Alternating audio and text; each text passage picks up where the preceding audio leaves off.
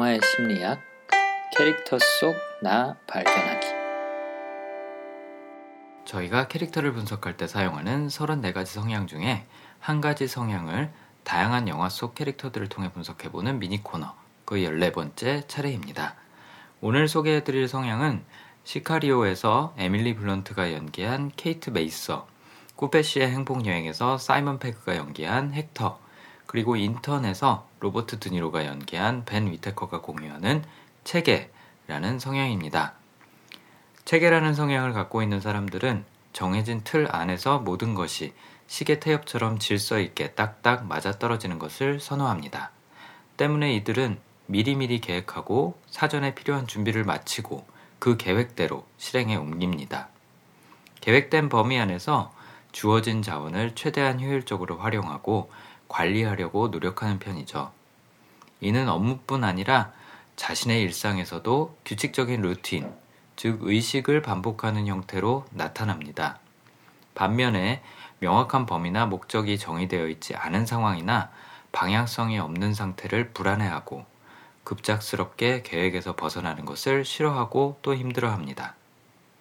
꾸베시의 행복여행 주인공 헥터도 체계 성향이 강하기 때문에 예측 가능한 패턴대로 사는 것을 미덕으로 여기고 아침에 일어나면 늘 같은 순서로 이를 닫고 치실을 하고 여자친구 클라라가 늘 똑같이 차려주는 아침과 과채 주스를 먹습니다.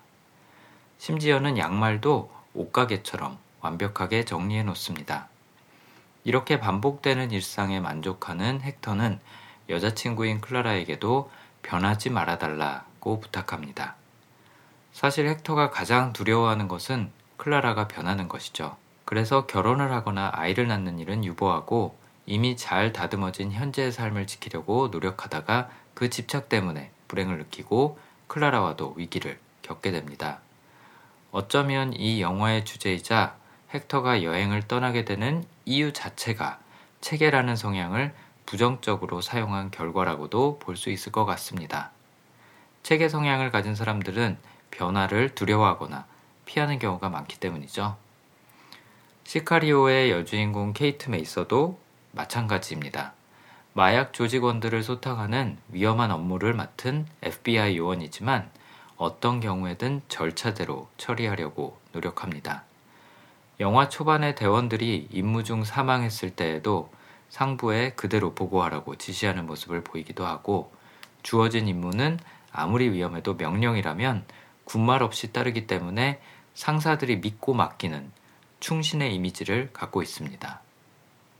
베네치오 델토로가 연기한 알레한드로가 아무런 설명도 없이 자신을 새로운 작전에 투입시키고 절차는 무시한 채 FBI의 영역이 아닌 국경 넘어 멕시코까지 넘어가자 그에게 화를 내는데 그 이유가 의외입니다. 자신을 위험에 처하게 해서가 아니라 아무것도 알려주지 않은 채 작전에 투입시킨 것이 체계 성향이 강한 그녀에게는 가장 화가 나는 일이었던 거죠. 그래서 그녀가 알레한드로에게 요청하는 것은 어떤 계획인지 미리 알려달라는 것 뿐입니다. 그래야 미리 계획이라도 세울 수 있으니까요. 평소에 아무 말 없이 따르던 FBI 상사에게도 그녀가 하는 유일한 부탁은 범인들을 법으로 처벌할 수 있도록 최소한의 절차는 지키는 척이라도 해달라는 겁니다. 마지막 터널 미션도 CIA에 이용당했다는 것을 알면서도 굳이 목숨까지 걸면서 따라가는 이유는 CIA가 국내에서 작전을 펴려면 FBI와 동행하여 감시받아야 한다는 법이 명시한 자신의 원래 역할을 다하기 위해서입니다. 미션을 끝내고 CIA가 어떤 위법 행위들을 했는지 온 세상에 알리겠다고 절차를 따르려 노력하고 알레한드로가 장전한 권총을 겨누기 전까지는 살해 협박에도 굴복하지 않고 CIA의 위법 사실을 공개하려고 합니다. 자신의 목숨만큼 사회와 FBI라는 체계, 그리고 사법 시스템을 소중히 여겼던 거죠. 영화 인턴에서 로버트 드니로가 연기한 벤 위테커는 상대적으로 우리가 주변에서 흔히 볼 수 있는 체계의 모습과 이상적인 활용을 보여줍니다. 꾸페시의 행복여행의 헥터보다 더 옷가게처럼 잘 정돈된 드레스룸, 은퇴 후에도 매일 아침 규칙적으로 7시 15분이면 스타벅스에 가서 신문을 읽고 공원으로 태극권을 하러 가는 그만의 의식에서 책의 성향은 잘 드러납니다. 그리고 옷차림과 악세사리에 있어서도 새로운 것보다는 기존의 것, 익숙한 것을 선호하기 때문에 1972년도에 출시한 클래식 서류 가방을 들고 다니고 양복 자켓 주머니에는 행커치프를 가지고 다니다가 동화에 나오는 신사처럼 울고 있는 여자들에게 빌려주기도 합니다.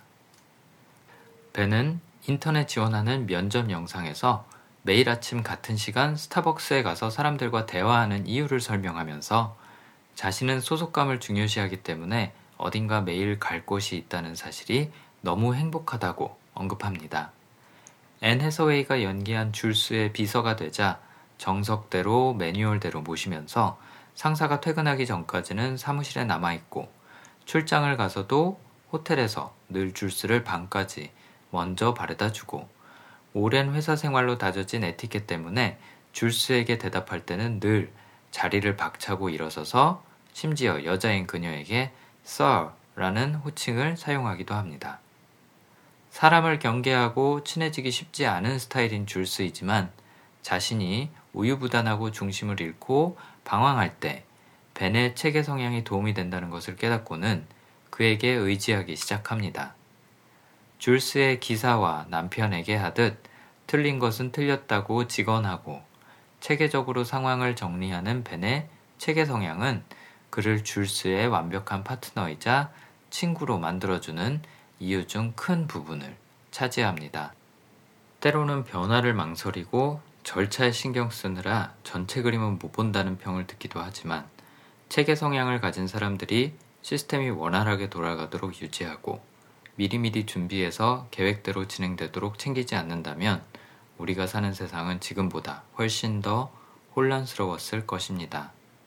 그들의 노력은 혁신가들에 비해 눈에 잘 띄지 않고 화려해 보이지 않을지 몰라도 우리가 오늘 하루를 무사히 보낼 수 있었던 가장 큰 이유일지도 모릅니다.